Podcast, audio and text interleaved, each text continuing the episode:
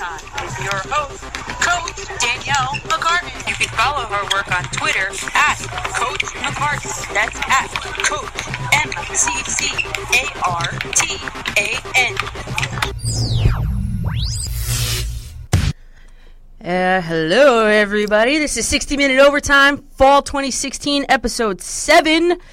Uh, today is November 20th, 2016. I'm your host, Danielle McCartan, Coach McCartan on Twitter. You can visit my website, www.prosportsrundown.com. Uh, Periscope, at Coach McCartan. Twitter, at Coach McCartan. Facebook.com slash Coach McCartan. YouTube, search Coach Space McCartan. At, that's M-C-C-A-R-T-A-N. SoundCloud.com slash Coach McCartan iTunes podcast, Coach McCartan, and I'm now on something called TuneIn Radio, which uh, I like to listen to on the Sonos system in my house. So TuneIn Radio, you'll type in 60 minute overtime. That's just another platform for me to conquer. Today on 60 Minute Overtime, you're going to get to hear from Teresa Walker. She's an Associated Press football writer who covers the Titans for the past 20 years. So she really knows her stuff. You'll see. And I would really like to get you involved. Got something to say? Call the studio 201 825 1234. Now, you might have heard me this week on Mike Francesa, on the Mike Francesa show. Uh, and uh, that was on WFAN this week. Uh, he talked about, he was asking me questions about the Raiders' move to Vegas. Uh, I, I got on there for good four, to, four or five minutes. If anybody knows Mike Francesa, you'll know that he doesn't really let anybody talk for a long period of time ever. He kind of just hits the button, drops your call, and cuts you off. So I got about four or five minutes to talk with Mike Francesa, which is like huge. To to quote him, that's huge. That's huge. We talked about the Raiders moving to Vegas, and uh, I actually brought some new knowledge to the to to him to light for him. So I thought that was kind of cool. He was asking me questions, which right after that brought me a slew of new Twitter followers. It broke the internet on my website, prosportsrundown.com, and I'm not kidding. Uh, so I hope some of you guys that, that were listening to me then are listening to me now, because that would be cool. Uh, really appreciate all the love I got on Twitter. Some people are, are calling for me to take over Carton's spot on the Boomer and Carton show in the morning. Sign me up. I'll do it. I will do it. Uh, so I just want to give a big thank you to Mike Francesa. Obviously, is a legend in New York media. If you don't know, look him up. Uh, but I'm sure you do know who he is. And uh, producer Brian Monzo for having me on. It was very fun. I, I, I can't wait to call back in and get through to Mike and talk to him again. But and uh, for all my new friends on all my social media accounts, uh, hi, and I hope you're listening. So today uh, we're going to talk a little bit about uh, Giants Giants Bears. That's coming up one o'clock. We're also going to talk about the Titans Colts in my out of uh, out of league out of uh, out of market teams. It's, I'm going to talk about the Tennessee Titans taking on the Indianapolis Colts today. Also, the New York Jets continue to have a quarterback controversy, even on a bye week, believe it or not. Uh, and also, right now, we're going to get into Tony Romo.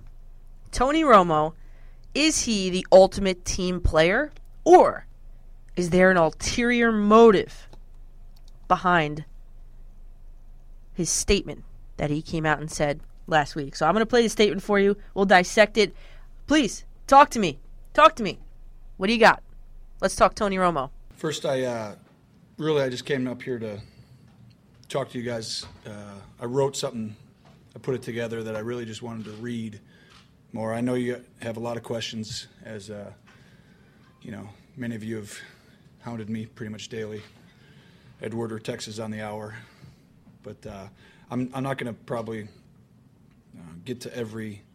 Uh, I'm not going to take any questions, so hopefully I answer most of them with what I'm saying here. And if they, if I don't answer, I'm sure we'll talk in the future. So hopefully we're going to keep it short. I think it's for multiple reasons. One, I think it's in the best interest of our team. Um, but uh, we'll leave it at that. So I'm just going to read this, and hopefully you can just stay with me. I don't think it'll be too long, but I think it does capture the essence a little bit of what uh, your mindset is throughout all this, and our football team, and and the situation. So here we go. Uh, to say the first half of the season has been emotional would be a huge understatement. Um, getting hurt when you feel like you have the best team you've ever had was a soul crushing moment for me. Then to learn it's not three or four weeks, but 10 is another blow. And through it all, you have a tremendous amount of guilt on having let your teammates, fans, and organization down. After all, they were depending on you to bring them a championship. That's what quarterbacks are supposed to do. That's how we're judged. I loved that. I still do. But then here you are, sidelined without any real ability to help your teammates win on the field. That's when you're forced to come face to face with what's happening. Seasons are fleeting, games become more precious, chances for success diminish. Your potential successor has arrived, injured two years in a row, and now in the mid 30s. The press is whispering, everyone has doubts. You've spent your career working to get here. Now we have to start all over. You almost feel like an outsider. The coaches are sympathetic, but they still have to coach, and you're not there. It's a dark place. Probably the darkest it's ever been.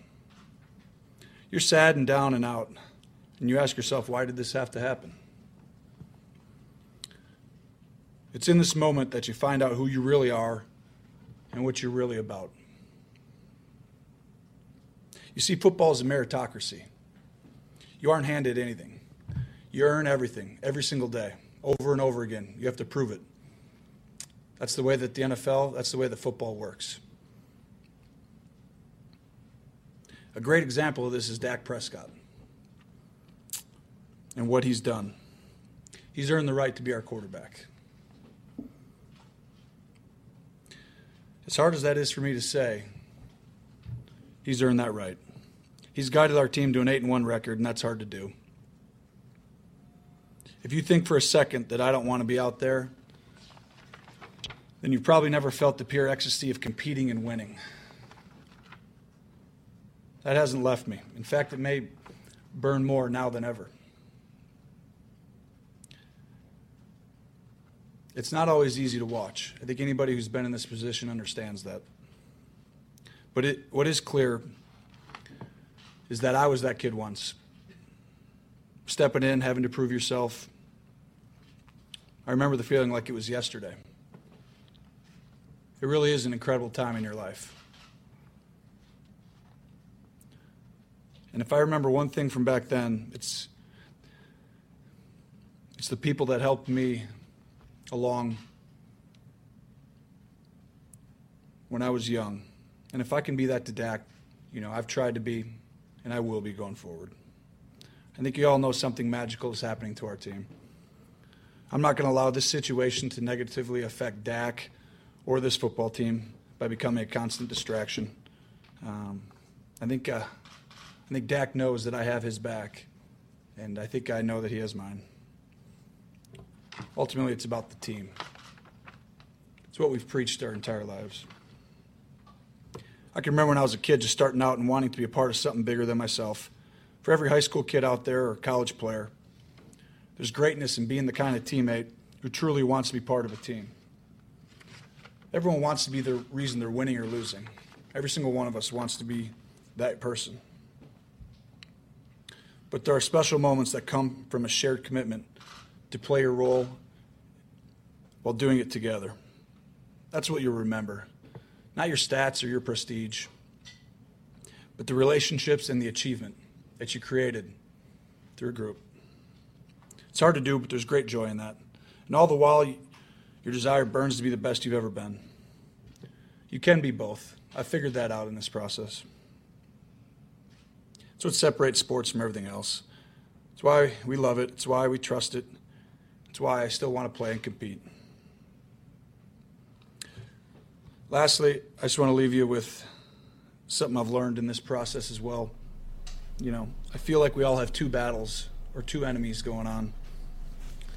One with the man across from you, the second is with the man inside of you. I think once you control the one inside of you, the one across from you really doesn't matter. And I think that's what we're all trying to do. Thank you, guys. Appreciate it. Now, that was Tony Romo's press conference or statement that he read in total. It really wasn't a conference. He did not take any of the press's phone, uh, phone calls, any of the press's questions. But let's see. Let's see. Hi, Kyle Hemmer. How you doing? I talked about the Raiders last week. You missed that. Um, but Tony Romo, like him or not, it's a class act to do this, to get up there in front of the whole entire world and to say that and acknowledge that you are not the guy anymore. Now, as a Jet fan, I can uh, sit back and say, well, you know what?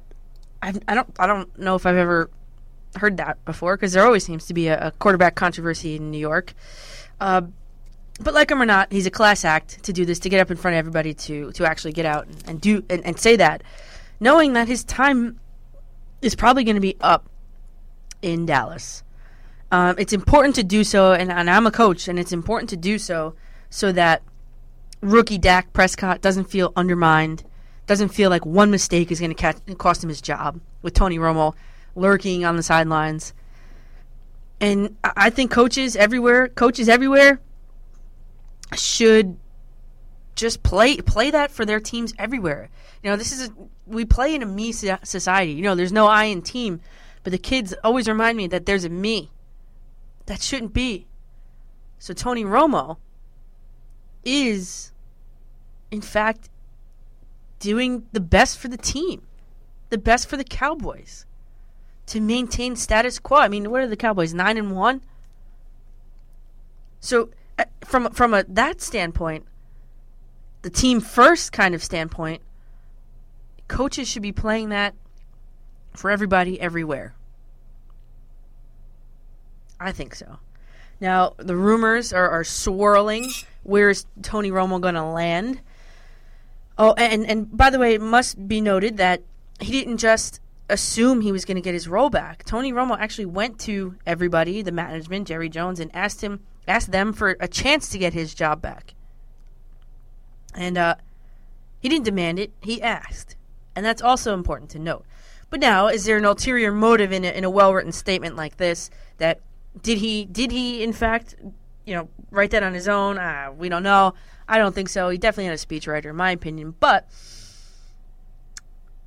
Cowboys owner Jerry Jones said on Thursday that it's not a likely scenario that it's not a consideration for Romo to be somewhere other than Dallas in 2017. And that's for uh, as per the Fort Worth Fort Worth Star Telegram. And the quote is, "It's not a goodbye. I think Tony has got 5 years left of a complete a really complete no. That's a that's a typo in there. The quote is, "It's not a goodbye. I think Tony has got 5 years left to really compete for a Super Bowl." I believe Tony will be the quarterback on a Super Bowl team. I believe that strongly. We're talking generic now. I have no plans for him not to be a part of the Dallas Cowboys. It is not a consideration. Well, I believe Tony will be the quarterback on a Super Bowl team. That's a strong possibility for this year. Doesn't say he's going to be the starting quarterback on on a Super Bowl winning team. He will be a quarterback on the Cowboys, and I think they have a great shot at winning the Super Bowl this year. So, in, and taking a mentorship sort of role to the young Dak Prescott, is that setting himself up to be a, either a starting quarterback or a mentor somewhere else? Now, reports are saying that Tony Romo is eyeing up Denver as a possible landing spot. That seems to be where he wants to go now. Uh, that seems to be his number one choice. Because let's face it, the Broncos probably don't have so much confidence in, in Trevor Siemian. who's also, I believe, a rookie. If not a rookie, he is a uh, definitely a young quarterback. So in Denver, is he eyeing up a starting job? So I don't know. Uh, there's also some rumors that he will be auditioning for a role for the Jets. God, no, please, no. We don't need any more quarterbacks on this roster, and we don't need any more controversy on this roster for the New York Jets. So, you know, imagine imagine you know I liken Tony Romo coming to the Jets like like Brett Favre coming to the Jets from the Packers for that one year. So please just just stay away from New York. If you can't handle it in Dallas, you're not going to be able to handle it in New York. As far as Tony Romo, uh, they've been saying that he might retire after this season. If Tony Romo res- retires after the season, he will seek uh, an office role within the Cowboys organization. We don't know. Well, we don't know. But what we do know right now is that Tony Romo is taking a back seat to Dak Prescott, and he's going to let him do his thing. Okay, and and another landing spot someone just said on uh, would be would be the Bears, and we'll get into Jay Cutler in a little bit at the end of when I do the Giants preview. But uh, the Bears would be, I mean, quarterback wise, a good position for him. But I think Romo wants to sort of slide into a, a, a winning team, like a ready made team, just plug and play, in my opinion. So I think uh, I think for that reason the Jets are a no, the Bears are a no, the Cardinals might be a good spot.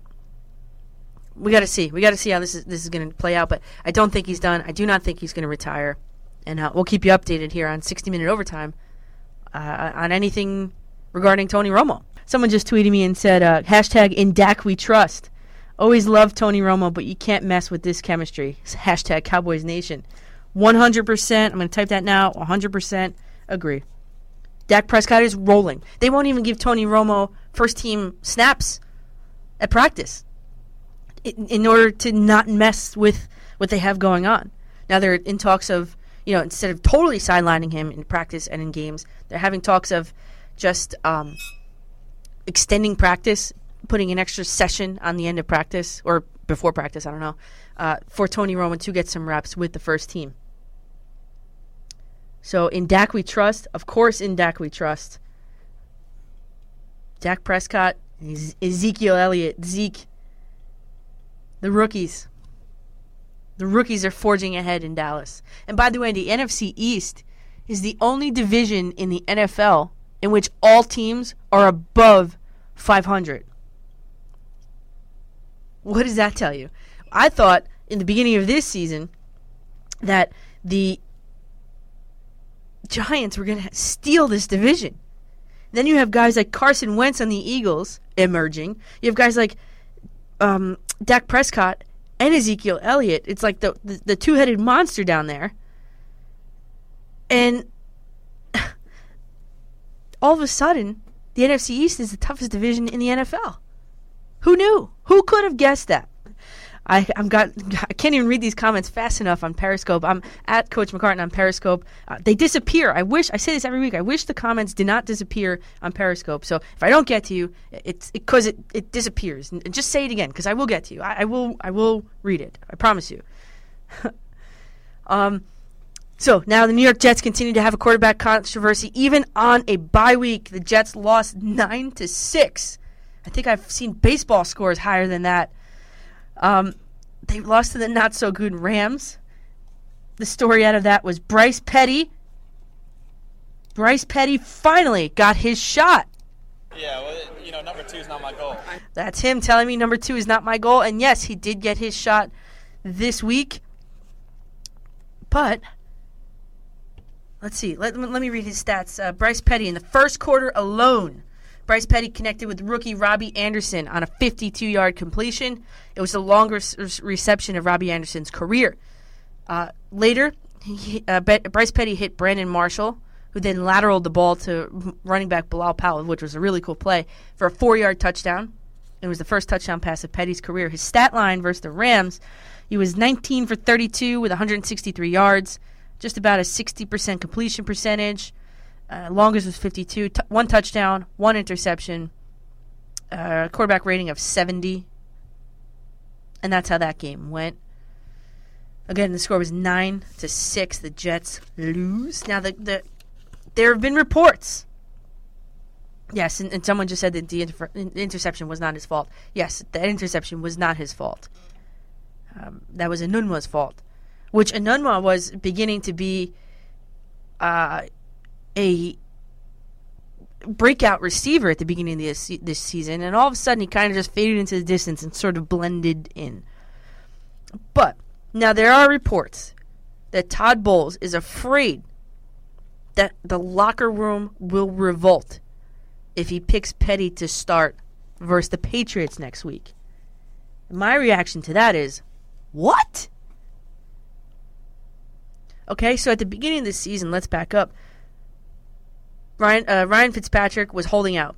You had guys like veteran guys like Eric Decker, Brandon Marshall, Nick Mangold, lobbying, lobbying for a return of Fitzpatrick. Now, I'm not sure. So, so now let's fast forward. Fitzpatrick's hurt. Geno Smith is hurt and out for the season. Uh, and Bryce Petty gets the start. Okay, now Jets are on a bye week, which is an extra week to rest. When week uh, week 12 comes about, should Ryan Fitzpatrick be ready to go? Todd Bowles has to make a decision. Now, I was thinking about this, and someone just asked, "What about Hackenberg? Second round pick should at least be suiting up." Yeah, I agree. I agree. I mean, the Jets, if if you haven't been following, the Jets have had major quarterback controversies over the past years, and I've chronicled them at nauseum on this show. Why did those veteran guys want Ryan Fitzpatrick to come back so bad? In my opinion, I think they were revolting against Geno Smith. Okay, yeah, Fitzpatrick did earn the right to come back. Yes, he did. He hasn't been playing so well. I think he's either last in the NFL or first in the NFL in interceptions or, or second in the NFL in interceptions. So, yeah, he does bring chemistry and leadership. He does. But he's not performing. So I think the whole thing in the beginning of the season was an anti Geno movement. It wasn't a pro Fitz movement, it was anti Geno.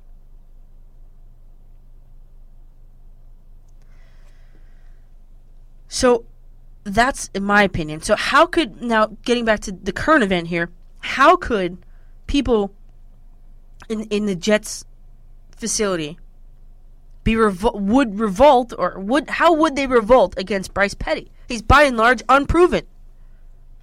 He had an above average preseason. He had an average game last week. That was a pitiful game. Mistakes on both sides of the football all around.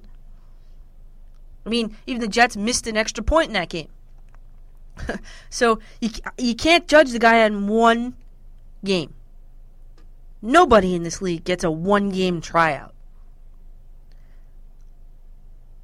So in my opinion, if the Jets are really to give Bryce Petty a real shot, I mean, let's face it, their season is pretty much over. They're not even in the playoff hunt. Why not give him a shot against the Patriots? That would be an excellent litmus test. Wouldn't you agree? Wouldn't you agree? So, in my opinion, next week, Todd Bowles, he said he's going to make a decision uh, by the middle of this week. So, probably by Thanksgiving, expect uh, expect a uh, um, an announcement from Todd Bowles this week in regards to the quarterback decision. But I think you go with Bryce Petty again.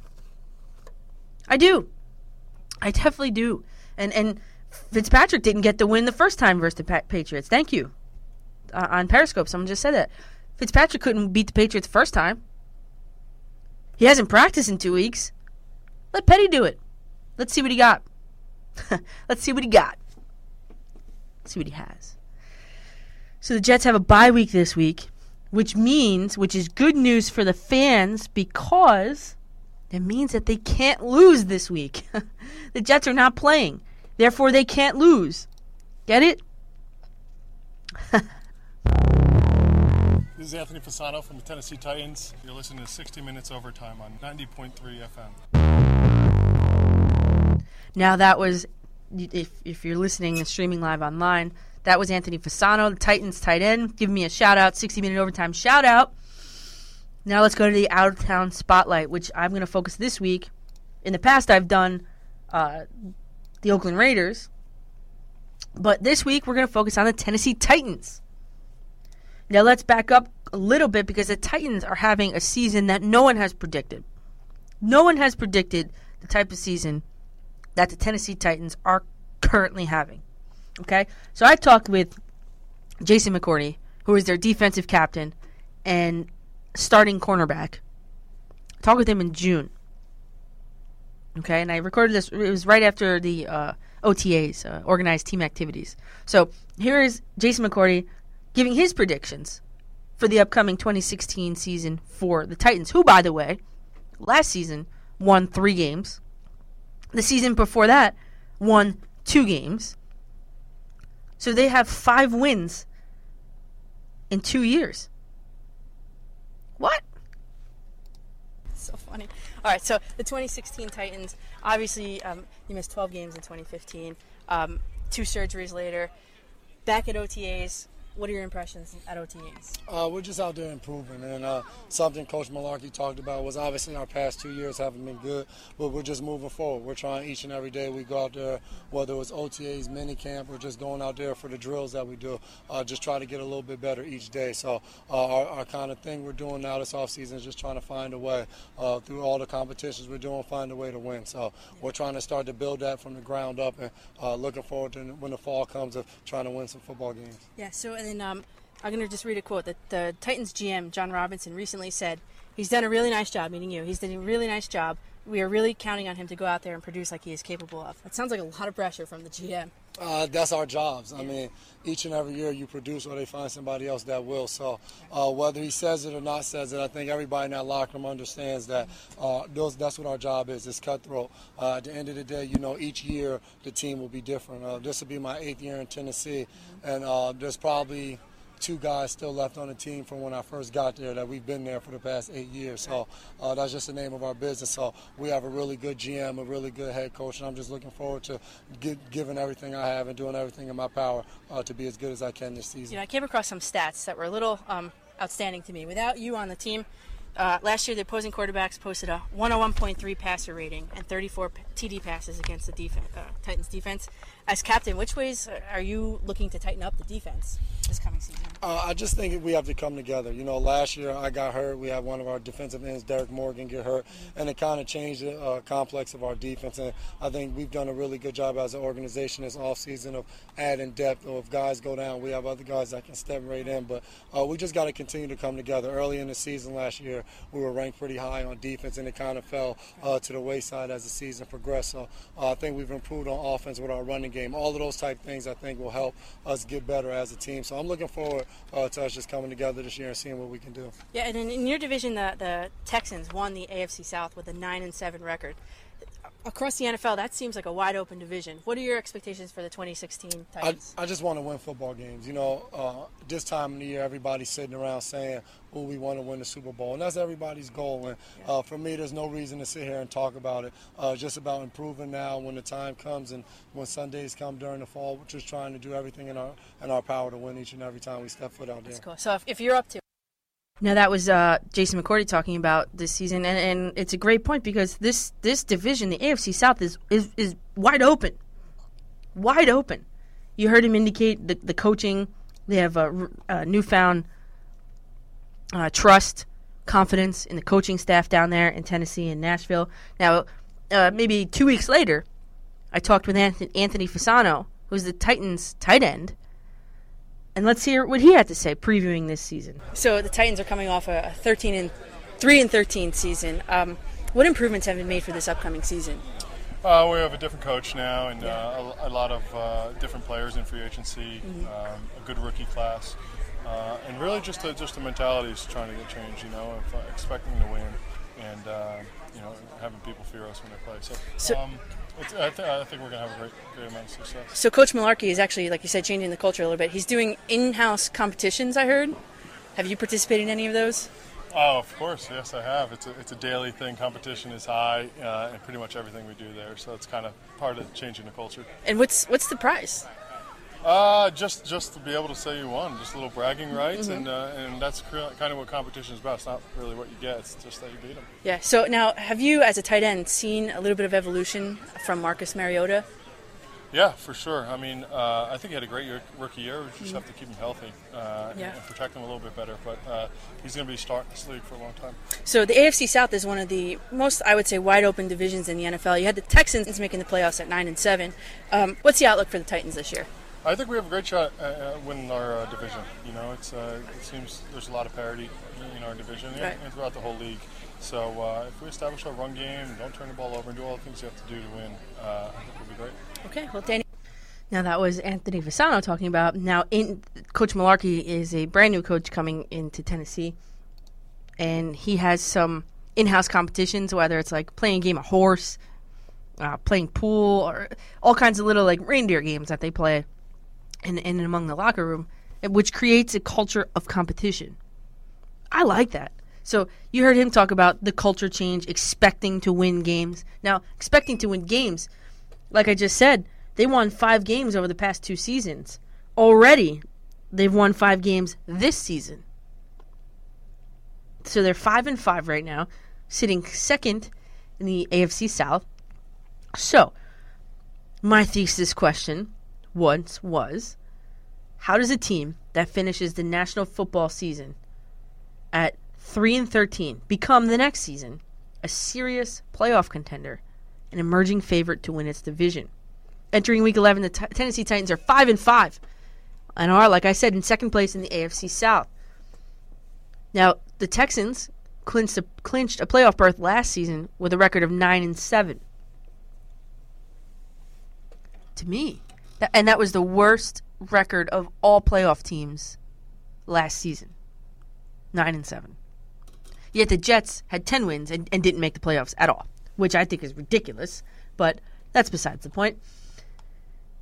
Uh, this is coming from my article on prosportsrundown.com examining the reemergence of the Tennessee Titans. If you guys want to talk anything about Tony Romo, or right now we're up to Tennessee Titans, next is going to come out Giants, here's the number to call in.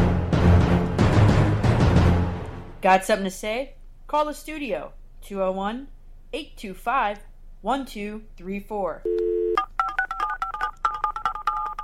or even Jets. Okay, so re- examining the emergence of the of the Titans. Now, I have a, a well researched article on here with quotes from McCourty, Fasano, and I actually interviewed uh, uh, Associated Press's Teresa Walker, who Teresa Walker covers them for, for the past 20 years. Now, yes, someone just said Titans rebirth starts with their offensive line. Yes, it does. Their offensive line. Uh, let me see a solid. They, I mean, they had an NFL draft. I mean, they have offensive linemen right now. Center Ben Jones, which they, which they got from the Texans. Guy 6'4", 303. They GM Jon Robinson figured out a way in the draft. They had the first pick in the draft. They traded it away. Then they traded back up to take Jack Conklin, eighth in the draft. He's 6'6", 308, and Jack Conklin has not missed a snap at right tackle and has not allowed a sack all season long. He's a rookie. And he has never allowed a sack this season. That's unheard of. That is unheard of. And Marcus Mariota is a young quarterback. What if you're a young quarterback and you're still getting used to things? Wouldn't you love to have guys that don't allow the defenders into your personal space? What would that do for your confidence? what you can do with an extra second or two in the pocket, which is Marcus Mariota's revolution or evolution. Okay? His debut in the NFL last year, guess what? He had a perfect passer rating. He's thrown less interceptions than last year. And he's exceeding last year's numbers in each of the following categories. Are you ready? He's doing better this year in completion percentage, in number of touchdowns, touchdown percentage, yards per attempt, and quarterback rating, with less interceptions. Okay? Really? Upgrading running offense. DeMarco Murray. What happens when you have a young quarterback who may be a little trepidatious to throw the football? You have a, a ground and pound running back. DeMarco Murray has been that for, for the Titans. Okay? He came from Philadelphia. Under average season in Philadelphia. He is now in contention to be the 2016's NFL Comeback Player of the Year. Now, he's got tangible and intangible qualities as well. Tangibly, he leads the AFC in rushing through week 10, and he's second in the NFL. The intangibles are what make him great. Just the mere presence of him in in packages has opened up the field for quarterback Marcus Mariota. No doubt. Because you have to now you have to prepare for both guys.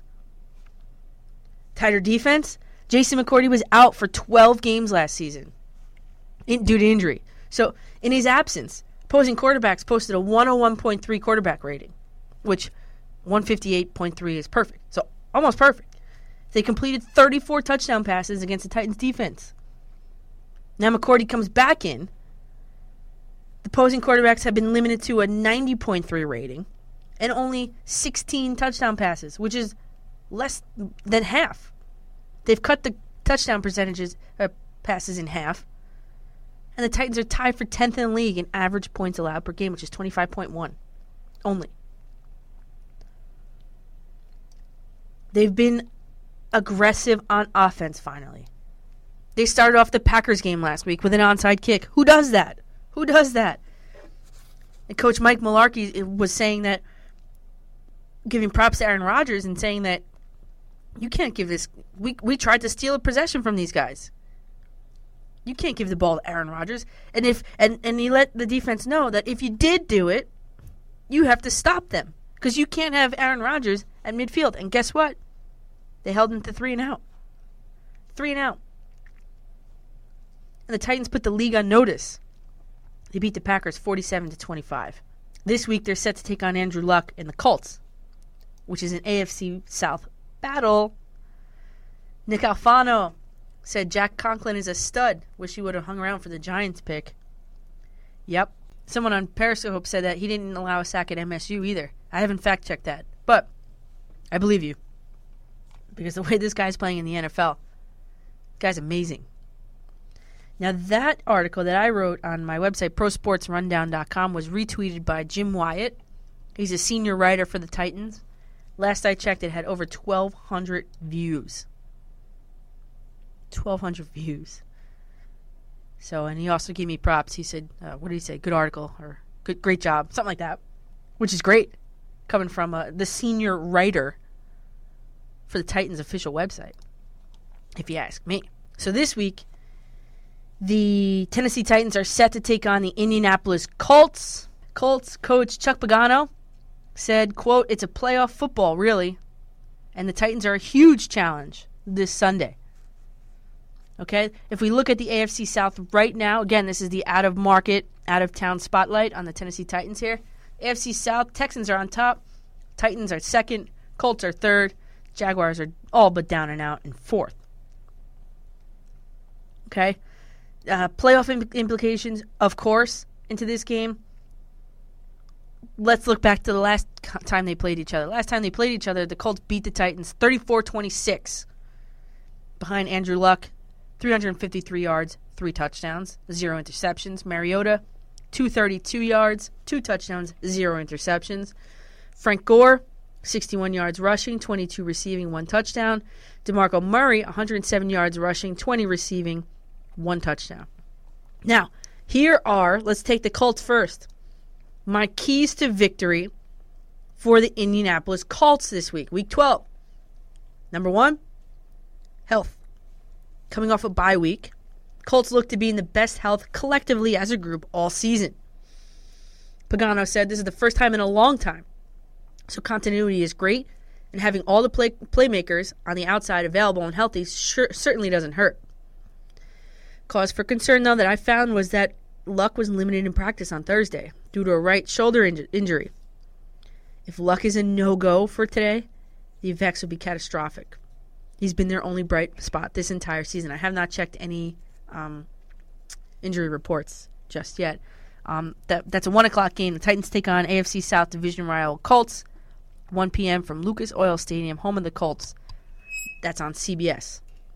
Now, the Colts need to slay two-headed monster Mariota and Murray. M&M's. It's a, it's a tall task, but the best way to do it to limit Murray's production and subsequently force young quarterback Mariota to throw the ball. They have to. Mariota has a touchdown to interception ratio of 17 to 3 in the last, we'll say, six games, 68% completion percentage, and a 119 quarterback rating. And the Colts have a very mediocre defense. Very mediocre. That's going to be a tall task. Third thing that the Colts need to do capitalize on home field advantage.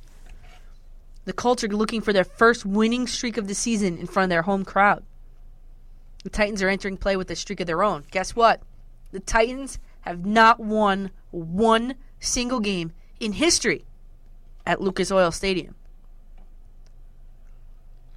So the Colts must capitalize on the excitement of their fans. They're honoring the 2006 Super Bowl World Series team. They're going to have Peyton Manning in attendance, Joseph Addai, Jeff Saturday, Reggie Wayne. Crowd's going to be nuts. They need to start fast in their home stadium. I'm not sure if they're going to have the. Uh, they have a retractable roof. I don't know if it's going to be open or closed yet either today, but a fast start for the Colts would push up, put some pressure on Mariota, of course. So Mariota would need to manage his unit in an intensely loud atmosphere in a stadium with a retractable dome and a capacity of 70,000. Those are the three ways that the Colts are going to win this game today. Now let's look to the Titans. The keys to victory for the Tennessee Titans. Capitalize on possibly the worst offensive line in the NFL. Colts quarterback Andrew Luck has been sacked an NFL high 33 times this season. 33. Even the 0 10 Cleveland Browns barely protect their quarterback better. Cody Kessler, that is. The difference? Luck cost 140 million. Kessler cost 3.4 million. It's hard to believe for me that offensive line coach Joe Philbin on the Colts still has a job.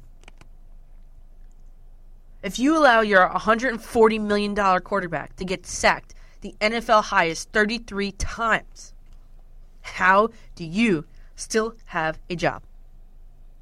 He said, you know what he said this week?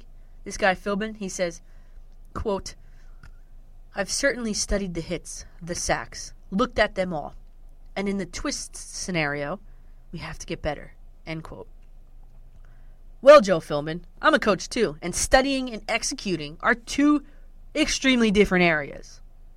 Okay? Now, this unit will match up against the Titans' outside linebacker, Brian Orakpo, whose nine sacks through 10 games are just one behind the NFL lead. Guy's going to have a monster game. This Orakpo guy, Brian. Number two, the Titans need to exploit the Colts' horrendous pass defense. Of the 32 teams in the NFL, the Colts are ranked 31st in pass defense. And since the last time these two teams have met, Mariota has completed passes for 41 yards versus the Packers, 47 yards versus the Jaguars, and 48 yards versus the Chargers, which is nearly doubling his game high from the last time these guys played, which was 26 yards the Colts defense will lie down if Mariota can connect on the long ball in Indianapolis, especially early on. And the last thing, they just need to continue to play aggressively and in system. Only the Atlanta Falcons have more 20 plus yards plays this season than the Titans do. The Titans, like I said, they had the onside kick to start the Green Bay game. And in that game, they ran five plays that resulted in gains of 30 yards or more. One of which, of course, was a 75 yard run from the man DeMarco Murray in open space. Now, my pick this week, everything considered, all of the research done, you're going to have to wait for. Because let's hear from Teresa Walker, the Associated Press of the Tennessee Titans. Hey, I'm Danielle McCartan for 60 Minute Overtime, and I have on the phone Teresa Walker, Associated Press football writer, covering the Titans for 20 years. She's seen it all with, with these Titans. I absolutely have. I helped cover the vote to actually bring the team to Tennessee. Covered games when they were commuting from Nashville to Memphis in '97, at Vanderbilt in '98, and then when everything kind of took off in '99. And and right now, you know, with Marcus Mariota, uh, there's a lot of folks in that franchise that think that they're finally building back toward what they had. Uh, you know, it's been a long time. It's been seven seasons since they last made it to the playoffs. But the way Marcus Mariota is playing with Mike Mularkey, new GM, and Jon Robinson, they're starting to feel like they finally have a coherent plan in place and, and most of the people to, to make it happen on the field. And it's been interesting to watch the uh, changes, particularly over the last six games for this franchise. Yeah, you know, they are this season currently right now, week 11, entering week 11, they're 5 and 5 second in the AFC South behind the Texans. Now, um, in May or June, I talked with Jason McCourty, and looking back, what he said to me embodies the entire Titan motto this season. I'll just uh, I'll say it. He said, "I quote: I just want to win football games. This time of the year, which is in June, everybody is sitting around saying, "Who do we want to win the Super Bowl?" And that's everybody's goal. And for me, there's no reason to sit here and talk about it. It's just about improving now. And when the time comes, when Sundays come during the fall, we're just trying to do everything in our power to win each and every time we step foot onto that field. End quote. And they have. So, what has been attributed to the Titans' success this year, in your opinion, coming off a three and thirteen season? Well, it helped when they started when a year ago November when they made the coaching change. You know, Ken Whisenhunt had his system and was trying to run it, and it just didn't fit the personnel they had. So, you know, they fired him on November 3rd, replaced him with Mike Mularkey, and when they decided to keep him at season's end, it wasn't a popular decision. Uh, you know, there were a lot of people. It's like, oh, Amy Adams, Strunk controlling owner. She was just comfortable with this guy and decided to keep him. Well, but on the other hand, this is a guy. This is his third time around. He quit in Buffalo after two seasons. Did go nine and seven there his first season, and then there were some changes that they wanted made that he just wasn't comfortable with. And then after the one season in Jacksonville, you know, they decided with a new GM that they wanted a new coach. And you know, right now Gus Bradley is the guy that they went with instead of Mularkey. And guess what? He you know his job security is now highly tenuous. So, yeah. you know, Mike Mularkey, he's got enough experience. He's changed some things that he's done in his previous two spots. It's almost like after you know that those experiences, he he understands now what's what's important, what matters. There's some things he did in Jacksonville that he doesn't do in Nashville. You know, some things like lining up helmets, you know, during warm ups and stretches, and it's like, you know, he he's he's dropped off things that don't matter. He brought in a lot of veteran coaches. He was criticized this offseason when he, you know, Terry Robiskie, I think, had been, you know, had, hadn't been an offensive coordinator in a bit. And, you know, shoot, Russ Grimm running the offensive line was out of coaching for at least a year. So, you know, there were a lot of moves that he made that people are like, what are you talking about? And then you know this him when the new GM they they they knew exactly what they wanted to do to build this team. They tr- traded for Demarco Murray. A lot of people thought he was done. They got him for the price of dropping three, 13 spots in the fourth round. That was it. And a rework deal for DeMarco Murray. Now he is uh, leading the AFC, second in the NFL in rushing, mm-hmm. has absolutely uh, helped this franchise. And guess what? What do you need to do for a young quarterback to give him time to learn like Marcus Mariota? Run the ball. That's you know there was a lot of talk about oh exotic smash mouth and you know they're now, now starting to show exactly what he wanted with that. Uh, you saw Demarco Murray throwing a touchdown pass in the first quarter. Yeah. You know that's that seems to be what Mike Mularkey wants then they're getting they're now starting to get big chunk plays. The offense is producing. Uh, they're averaging nearly 34 points a game over the last six weeks. So, uh, and they're eighth in the NFL in points per game. So, I think we're starting to see the, the, the genesis of exactly what they wanted to do. But let's face it, there were a lot of folks that Mike Mularkey himself said this was not going to be a one-year rebuild job. That there was a lot of needs. This franchise won five games combined over the last two years. It's tough to fix everything in one year that said, if you can run the ball and you have a quarterback that can cut down on some mistakes, which Marcus Mariota has in recent weeks, it, that's kind of a winning combination in the NFL. Yeah, and, and you touched on it. Uh, DeMarco Murray, second in rushing yards in, in the entire NFL. There's been talks for NFL Comeback Player of the Year. What do you think? Well, uh, I know that my colleague Barry Wilner, uh, in his package of halfway awards on Friday, had him as the comeback player of the year. I mean, you know, he he looked like he was either done or a bad fit in Chip Kelly's offense last year. And guess what? You know, and, and Mark, Marco Murray has said, you know, hey, guess what? I was, you know, some of that was on me last year. You know, so he's not throwing it all on Chip Kelly he looked done last year. I mean, a guy who you know led the NFL in rushing the year before in Dallas was the offensive player of the year. You know, he just did not look good last year. He's already topped what he did in Philadelphia last year, and he's just running with authority. I mean, eh, look for any needed evidence. Look at his first run against the Green Bay Packers. He broke out in the open, 75 yards. Yeah, the Titans are in Pro Football Focus's top three run blocking uh, teams for the season. 60 minute overtime. What's your name? Where are you calling from? This is Randy Zelli with Back Sports Page calling from the press box at Giant Stadium. Hey, Randy. What's going on? How are you?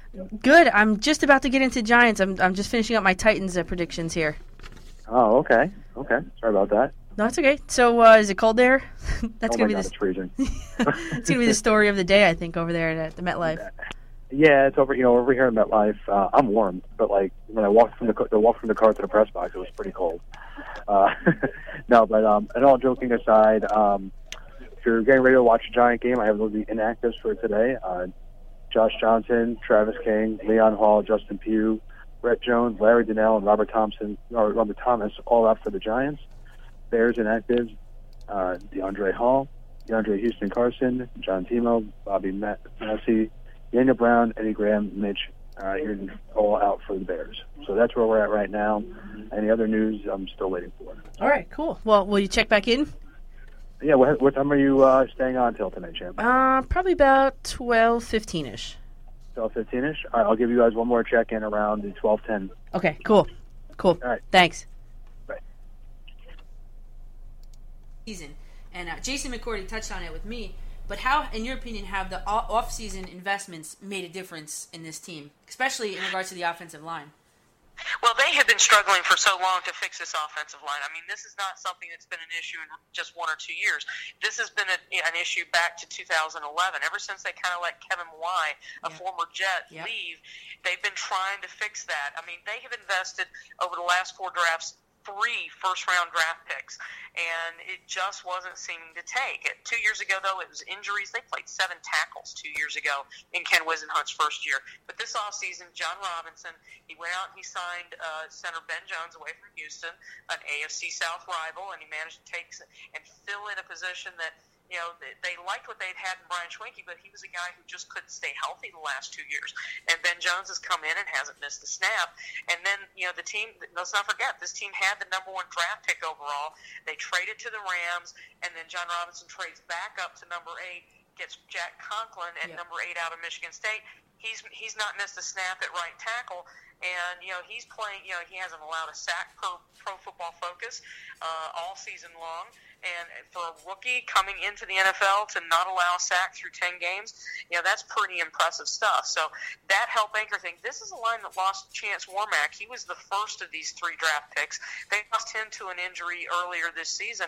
And, uh, you know, somebody they picked up, Josh Kline, he slid in seamlessly and been able to pick up and take off. So, uh, and then Taylor Lewan, the second of the three draft picks, he's anchoring at left tackle. And while they're still trying to get his, uh, his firing demeanor under control. Yeah. Uh, he, you know, he gets tossed out after one play on, on Sunday for making contact with an official. Right. Mike Mularkey said yesterday, uh, said on Monday, just be, you know, I hope he paid attention how well Del- Dennis Kelly filled in for him.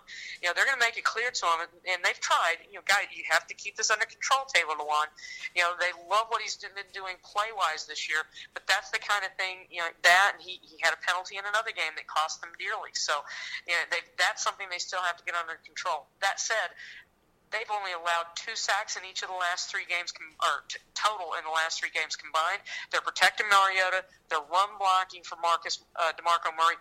It's been impressive to see this unit finally stabilize. It used to be a strength of this team back when they had Bruce Matthews, uh, Brad Hopkins, Michael Roos, David Stewart. For a long time, this was the strength of the offense. Right now, it, it looks like they've got that unit finally shore back up again.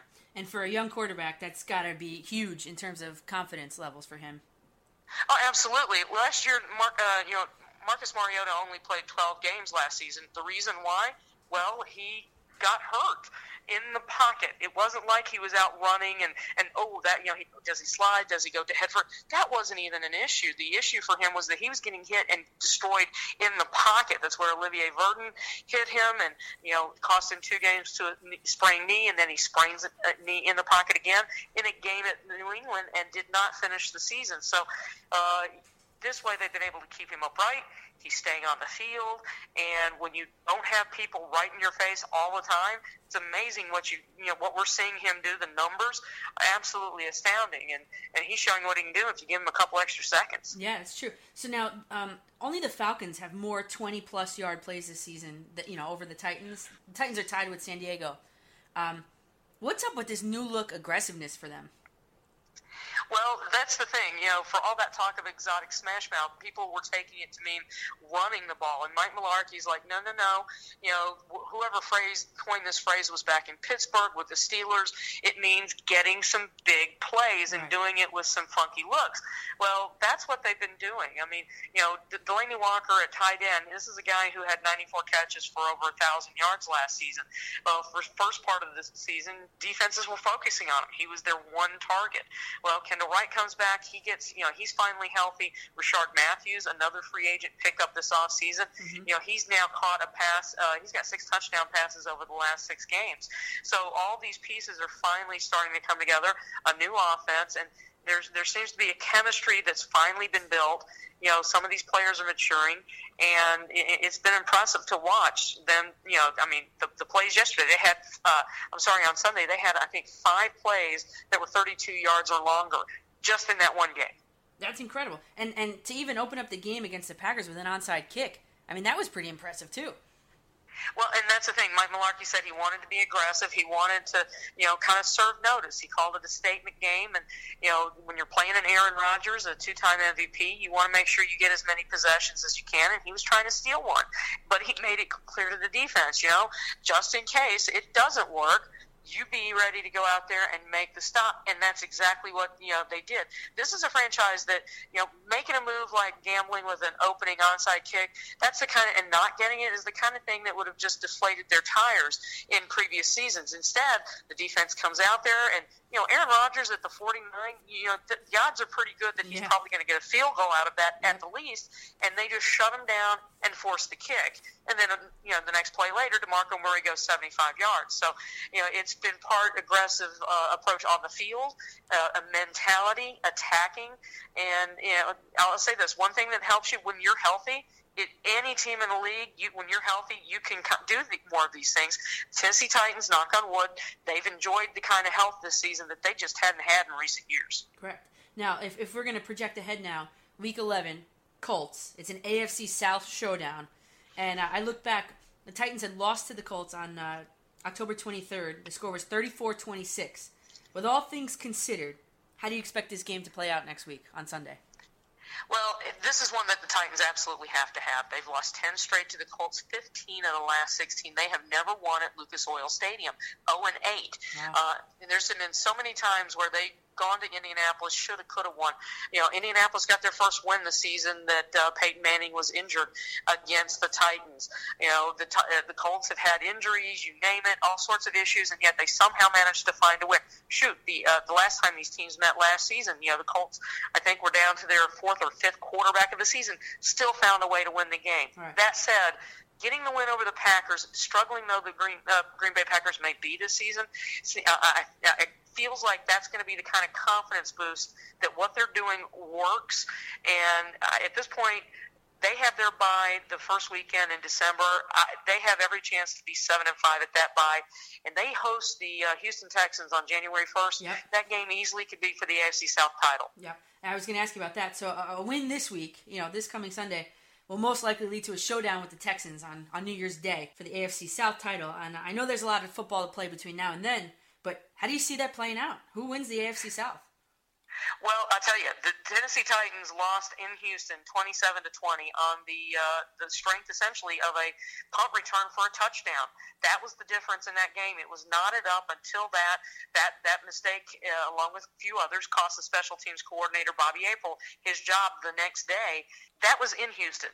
The confidence has built so tremendously since then. That was uh, part of a one and three start for the Tennessee Titans, four and two since then, and they just seem to be building more confidence in the, themselves, in the coaches' schemes, and, and across the board. So, uh, and, and if they're playing for that on January first in Nashville, I can see a huge crowd for the Titans. They've had trouble draw, drawing people even early this season, but that gives everybody a chance to come out, be loud, and uh, if they can get that crowd back in there, it's a very tough place to play in Nashville. Let's not forget, this is probably a little early for the Tennessee Titans.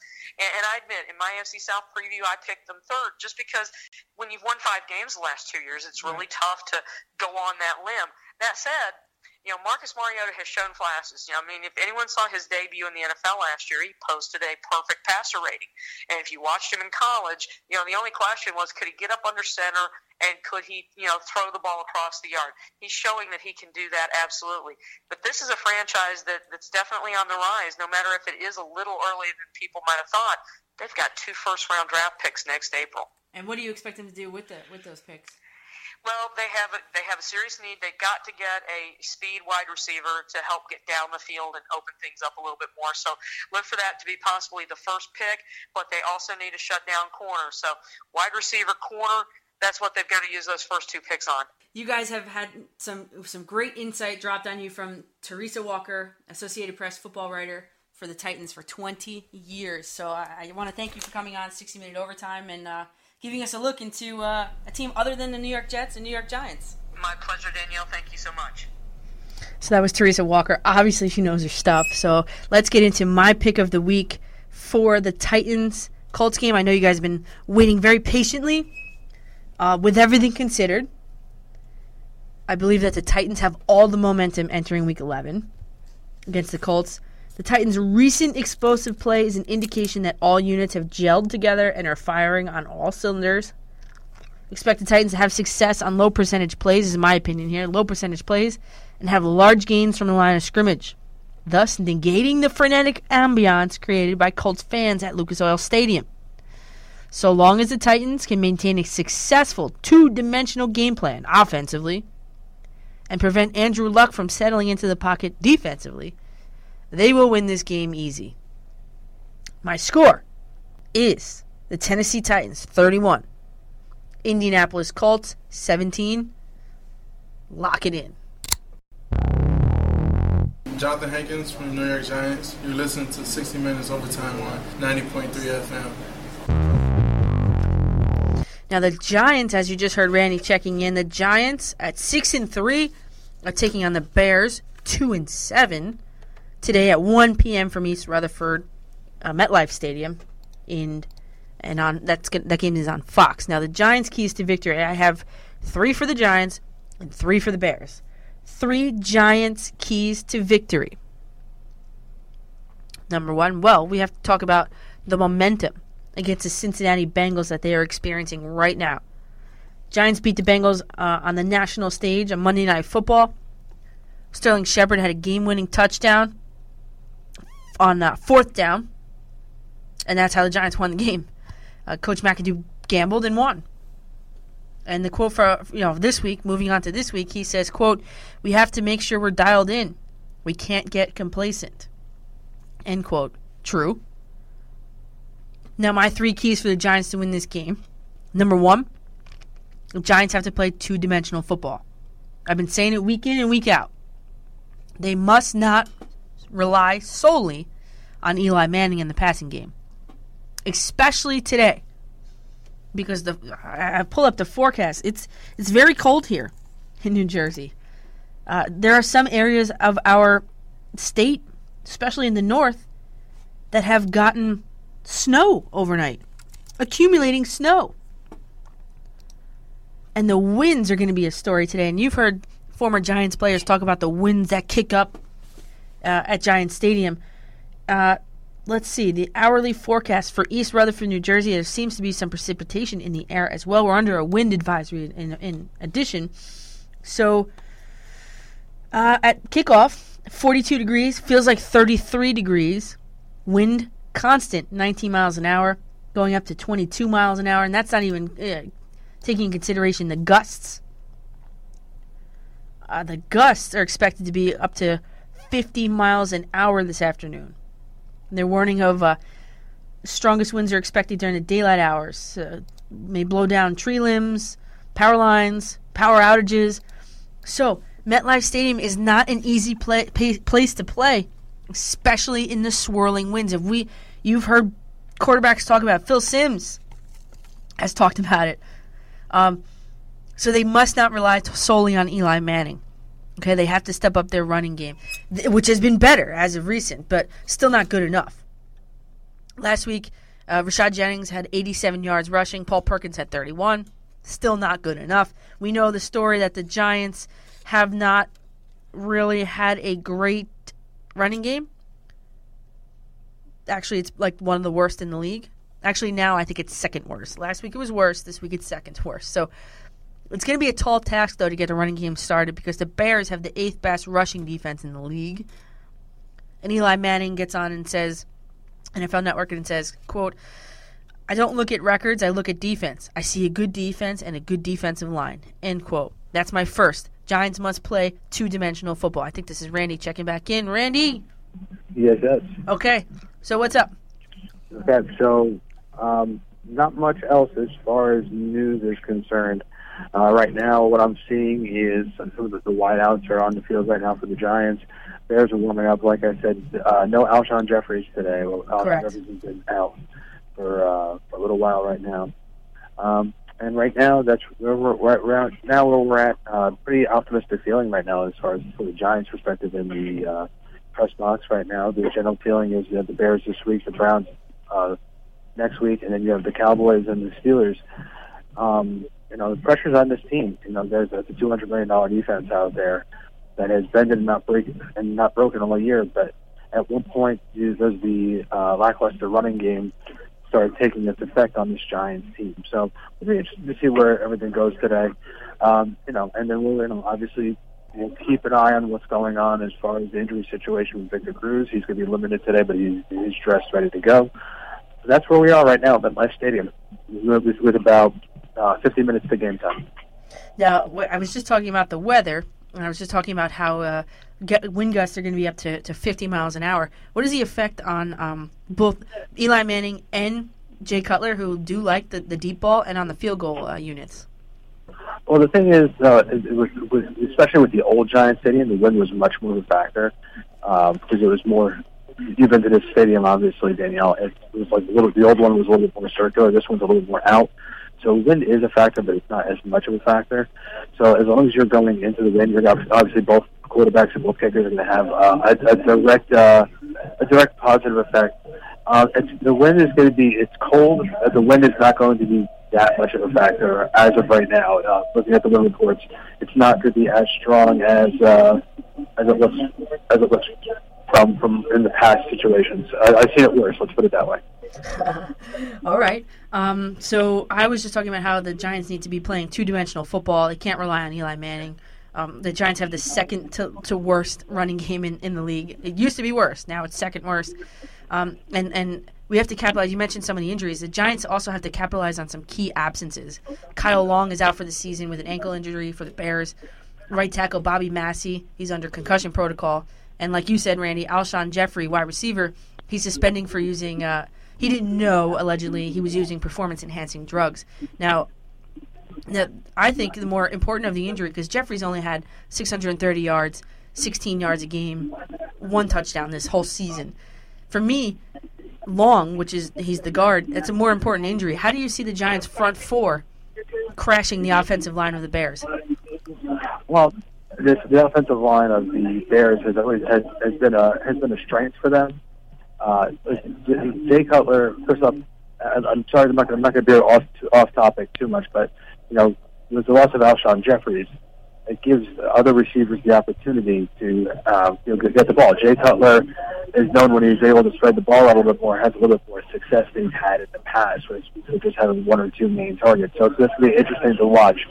The um, the Giants defense has to get pressure on um, on Cutler, and that's not been one of their strong points. Giants is, is on the bottom of the league. They still in sacks, not getting to the quarterback has still been a major issue for them.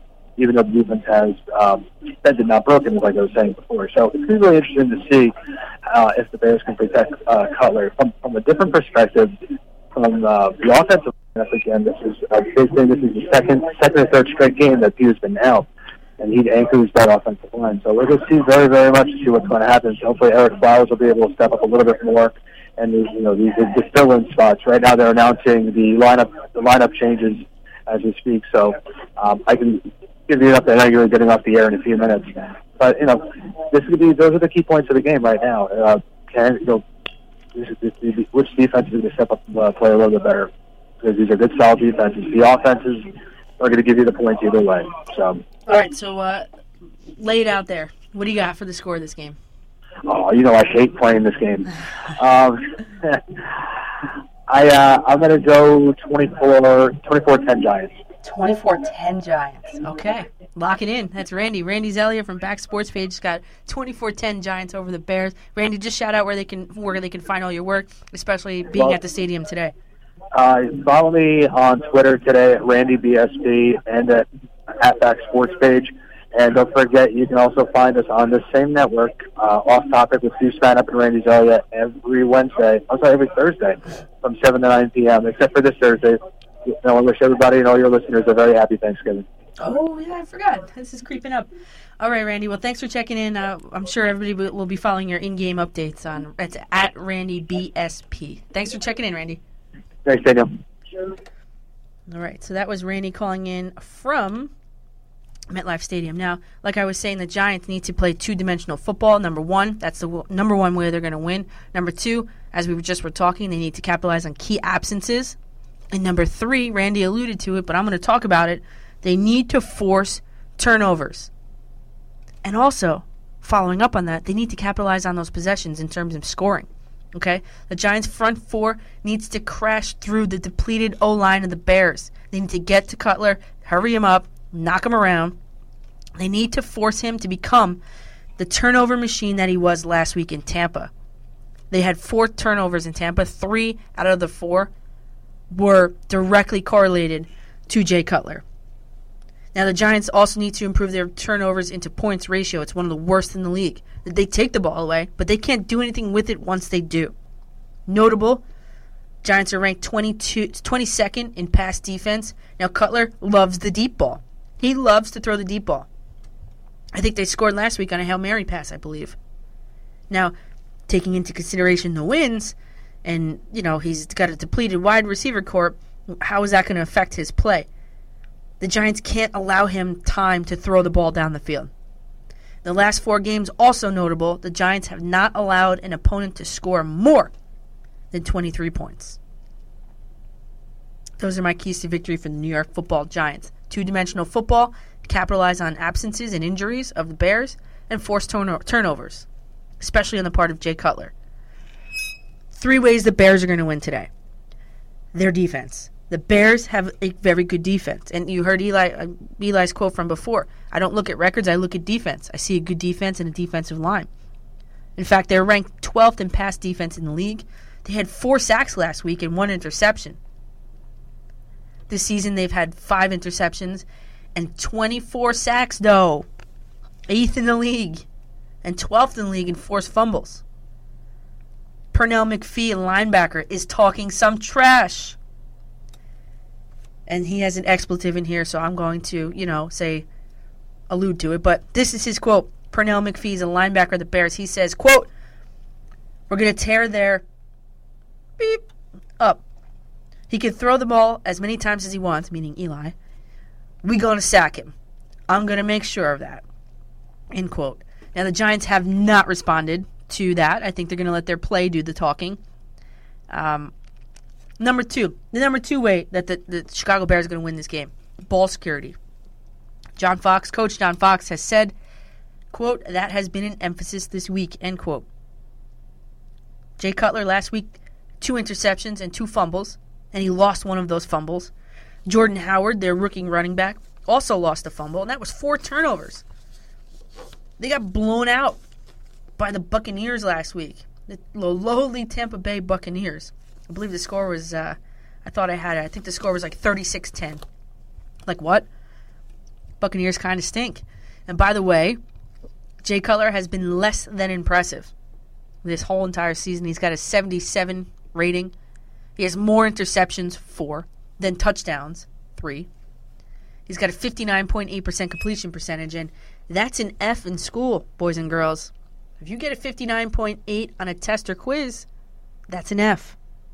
So Jay Cutler has been handing in some F work for the Bears this year so far. Third key, and this is going to be the biggest thing for the Bears, they cannot rely on Jay Cutler. He's been inconsistent, as I just demonstrated. They're going to have to rely on running back Jordan Howard. The guy's a rookie, but last week he was the only bright spot for the Bears in Tampa. He had 100 yards rushing. That's going to be really tough to do, though, especially with two veteran linemen out. Odell Beckham calling the Giants' defense a Super Bowl caliber defense. What? But there's, you know, the last time the Giants won the Super Bowl, as Steve Mariucci pointed out this morning, which was against the Patriots, they had a 27th ranked defense. So maybe Odell Beckham is on uh, on target with that. Not where they are currently, but where they want, where he imagines this defense to go. It's been picking up. So look for Jordan Howard to be the game changer for the Chicago Bears today. Uh, if he can't get going, it's going to be a really, really rough day for the Bears. So, okay, so just to recap, three keys for the game, three keys that the Bears are going to win if they execute these: defense first, secure the ball, and establish a run game. Now, I'm going to leave you with a quote from Jason Pierre-Paul, and it's sort of long, but he says, "quote I'm pretty sure that Cutler is a smart quarterback, and once he gets rolling, he is rolling. You can't let that fool you. I know their record doesn't say it, two and seven, but they are a good team. But we do know. Oh, but what we know, but we know what we have to do: get to the quarterback, play the run first. We can't forget about the run because they have a good running backs back there, and that is all we are going to be doing. We are not too worried about Cutler. We have to be, but our job is to play the run first and get to the pass second. But as long as we keep playing good ball, we'll be all right. Seems like the Giants are ready for the running attack of the Bears, if you ask me. So my pick for today's 1 p.m. game from MetLife Stadium on Fox is going to be the New York Giants over the Chicago Bears. The score will be 17 to 7. Lock it in.